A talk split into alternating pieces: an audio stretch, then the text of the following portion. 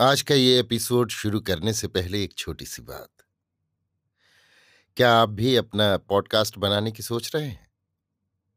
तो anchor try कीजिए। ये पॉडकास्ट बनाने का सबसे आसान तरीका है। नंबर एक, ये फ्री है। नंबर दो, इसमें कई सारे ऐसे टूल्स हैं जो आपको अपने फ़ोन और कंप्यूटर पर रिकॉर्ड और एडिट करने की फैसिलिटी देते हैं। नंबर तीन आप अपने पॉडकास्ट को डिस्ट्रीब्यूट भी कर सकते हैं, जिससे इसे स्पॉटिफाई और दूसरे प्लेटफॉर्म पर सुना जा सके। तो डाउनलोड कीजिए फ्री एंकर ऐप या विज़िट कीजिए एंकर डॉट एफ़ पर अपना पॉडकास्ट स्टार्ट करने के लिए। ये तो थी एक छोटी सी जानकारी, और अब शुरू करते हैं एपिसोड का सिलसिला। तो आज के एपिसोड में लीजिए सुनिए। रविन्द्रनाथ टैगोर के लिखे उपन्यास, गोरा के छिहत्तरवें भाग को मेरी यानी समीर गोस्वामी की आवाज़ में। सुचरिता जिस समय आँखों के आँसू छिपाने के लिए संदूक के ऊपर एकदम झुककर कपड़े रखने में लगी हुई थी, उसी समय खबर आई कि गोरा बाबू आए हैं। सुचरिता फ़ौरन आँसू पहुंचकर हाथ का काम छोड़कर उठ खड़ी हुई। वैसे ही गोरा ने भी वहाँ प्रवेश किया। गोरा के ललाट में उस समय भी तिलक लगा हुआ था। इसका उसे होश ही नहीं था। शरीर पर भी वही पीताम्बर और चादर थी। ऐसे वेश से साधारणतः कोई किसी के घर मुलाकात करने नहीं जाता। वही पहले पहल जब गोरा से भेंट हुई थी, उस दिन का ख्याल सुचरिता को हो आया। सुचरिता जानती थी कि उस दिन गोरा विशेषकर युद्ध के वेश से आया था। तो फिर क्या आज भी ये युद्ध का साज है? गोरा ने आते ही एकदम ज़मीन में सिर रखकर परेश बाबू को प्रणाम किया और उनके चरणों की रज मस्तक में लगाई। परेश बाबू ने व्यस्त होकर उसे उठाया और कहा, आओ आओ, बैठो भैया। गोरा कह उठा, परेश बाबू, मुझे अब कोई बंधन नहीं है। परेश ने विस्मित होकर पूछा, काहे का बंधन? गोरा, मैं हिंदू नहीं हूँ। परेश, हिंदू नहीं हो? गोरा, ना, मैं हिंदू नहीं हूँ। आज खबर मिली है कि मैं गदर के समय का पाया हुआ लड़का हूँ। मेरे पिता आयरिश मैन थे। भारतवर्ष के उत्तर से दक्षिण तक सब देव मंदिरों का द्वार आज मेरे लिए बंद हो गया है। आज सारे देश भर में किसी पंक्ति में किसी भी जगह मेरे भोजन के लिए आसन नहीं है। परेश और सुचरिता सन्नाटे में आकर बैठे रहे। परेश को न सूझा कि वो गोरा से क्या कहे। गोरा ने कहा, आज मैं मुक्त हूँ परेश बाबू। मुझे अब भय नहीं है कि मैं किसी काम से पतित हो जाऊँगा। अब मुझे पग पग पर ज़मीन की तरफ़ देखकर पवित्रता की रक्षा करके नहीं चलना होगा। सुचरिता गोरा के प्रदीप्त उज्ज्वल मुख की ओर एक टक ताकने लगी। गोरा ने कहा, परेश बाबू, इतने दिनों तक भारतवर्ष को पाने के लिए मैंने संपूर्ण हृदय से, मन वाणी काया से साधना की, मगर एक न एक जगह जाकर रुकावट पड़ती ही गई। उन सब बाधाओं से अपनी श्रद्धा का मेल करने के लिए मैं जीवन भर दिन रात केवल चेष्टा करता आया हूँ। उसी श्रद्धा की नींव को खूब मज़बूत बनाने की चेष्टा में फंसे रहकर मैं और कोई काम ही नहीं कर सका। वही मेरी एकमात्र साधना थी। इसी कारण यथार्थ भारतवर्ष की ओर सच्ची दृष्टि फैलाकर, उसकी सेवा करने जाकर मैं बार बार डर से लौट आया हूँ। मैंने एक निष्कंटक निर्विकार भाव के भारतवर्ष को गढ़कर उसी अभेद्य दुर्ग से, अपनी भक्ति को संपूर्ण निरापद भाव से सुरक्षित करने के लिए, अब तक अपने चारों ओर की वस्तुओं के साथ बहुत बड़ा युद्ध किया है। आज एक दम भर में ही मेरा वो भाव दुर्ग स्वप्न की तरह गायब हो गया है। मैं एकदम छुटकारा पाकर अचानक एक बहुत बड़े सत्य के बीच में आ पड़ा हूँ। समग्र भारतवर्ष का भला, बुरा, सुख, दुख, ज्ञान, अज्ञान एकदम बिल्कुल मेरे हृदय के निकट आकर पहुँच गया है। आज मैं वास्तव में उसकी सेवा का अधिकारी हो गया हूँ। यथार्थ कर्म क्षेत्र मेरे सामने आकर उपस्थित हुआ है। वो मेरे मन के भीतर कल्पनामय क्षेत्र नहीं है। वो इन बाहर के करोड़ों मनुष्यों के यथार्थ कल्याण का क्षेत्र है।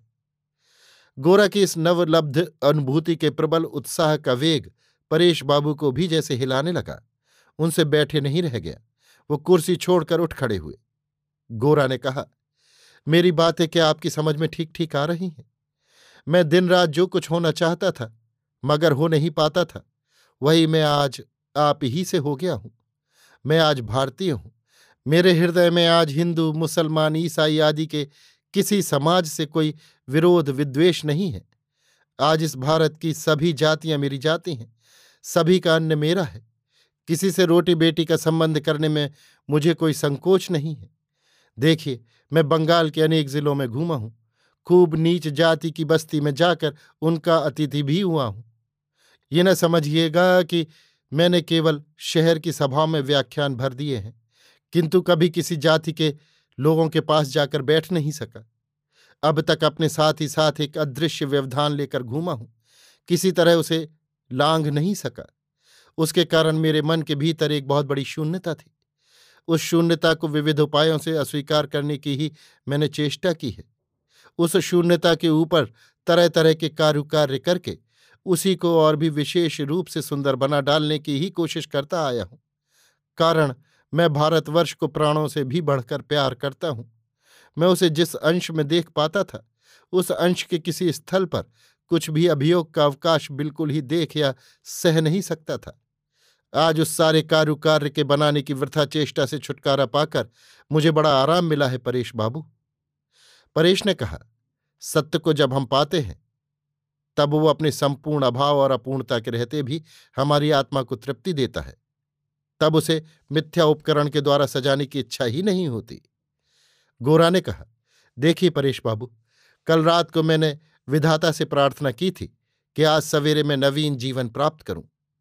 लड़कपन के इतने दिनों तक जो कुछ मिथ्या, जो कुछ अपवित्रता मुझे ढके या घेरे हुए थी वो आज सब क्षय हो गई है और मैंने नया जन्म पाया है।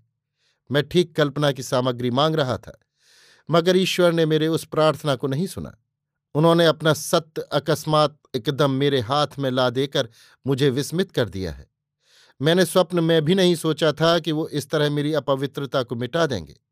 आज मैं ऐसा पवित्र हो उठा हूँ कि अब चंडाल के घर में भी मुझे अपवित्र होने का भय नहीं रहा। परेश बाबू आज प्रातःकाल संपूर्ण अनावृत चित्त को लेकर मैं भारतवर्ष की गोद में आ बैठा हूँ। माता की गोद किसे कहते हैं? इसकी संपूर्ण उपलब्धि कितने दिन के बाद मैं कर सका हूँ? परेश ने कहा, गोरा, अपनी माता की गोद में तुमने जो अधिकार पाया, उसी अधिकार के भीतर तुम हम लोगों को भी बुलाकर ले चलो। गोरा ने कहा, आप जानते हैं, आज मुक्ति पाकर पहले ही आपके पास क्यों आया हूँ? परेश, क्यों? गोरा, आपके पास ही इस मुक्ति का मंत्र है। इसीलिए आज आपने उसी समाज के भीतर स्थान नहीं पाया। मुझे अपना शिष्य कर लीजिए। आप आज मुझे उन्हीं देवता का मंत्र दीजिए, जो हिंदू, मुसलमान, ईसाई, ब्राह्म आदि सभी के मंदिर का द्वार किसी जाति के लिए, किसी व्यक्ति के लिए कभी बंद नहीं होने देता, जो केवल हिंदुओं के ही देवता नहीं है, पूरे भारतवर्ष भर के देवता हैं। परेश बाबू के मुखमंडल पर भक्ति के गहरे माधुर्य से स्निग्ध झलक दौड़ गई। वो आँखें नीची करके चुपचाप खड़े रहे। इतनी देर के बाद गोरा ने सुचरिता की ओर फिर कर देखा। सुचरिता अपनी कुर्सी पर स्तब्ध होकर बैठी हुई थी। गोरा ने हंसकर कहा, सुचरिता, अब मैं तुम्हारा गुरु नहीं हूँ।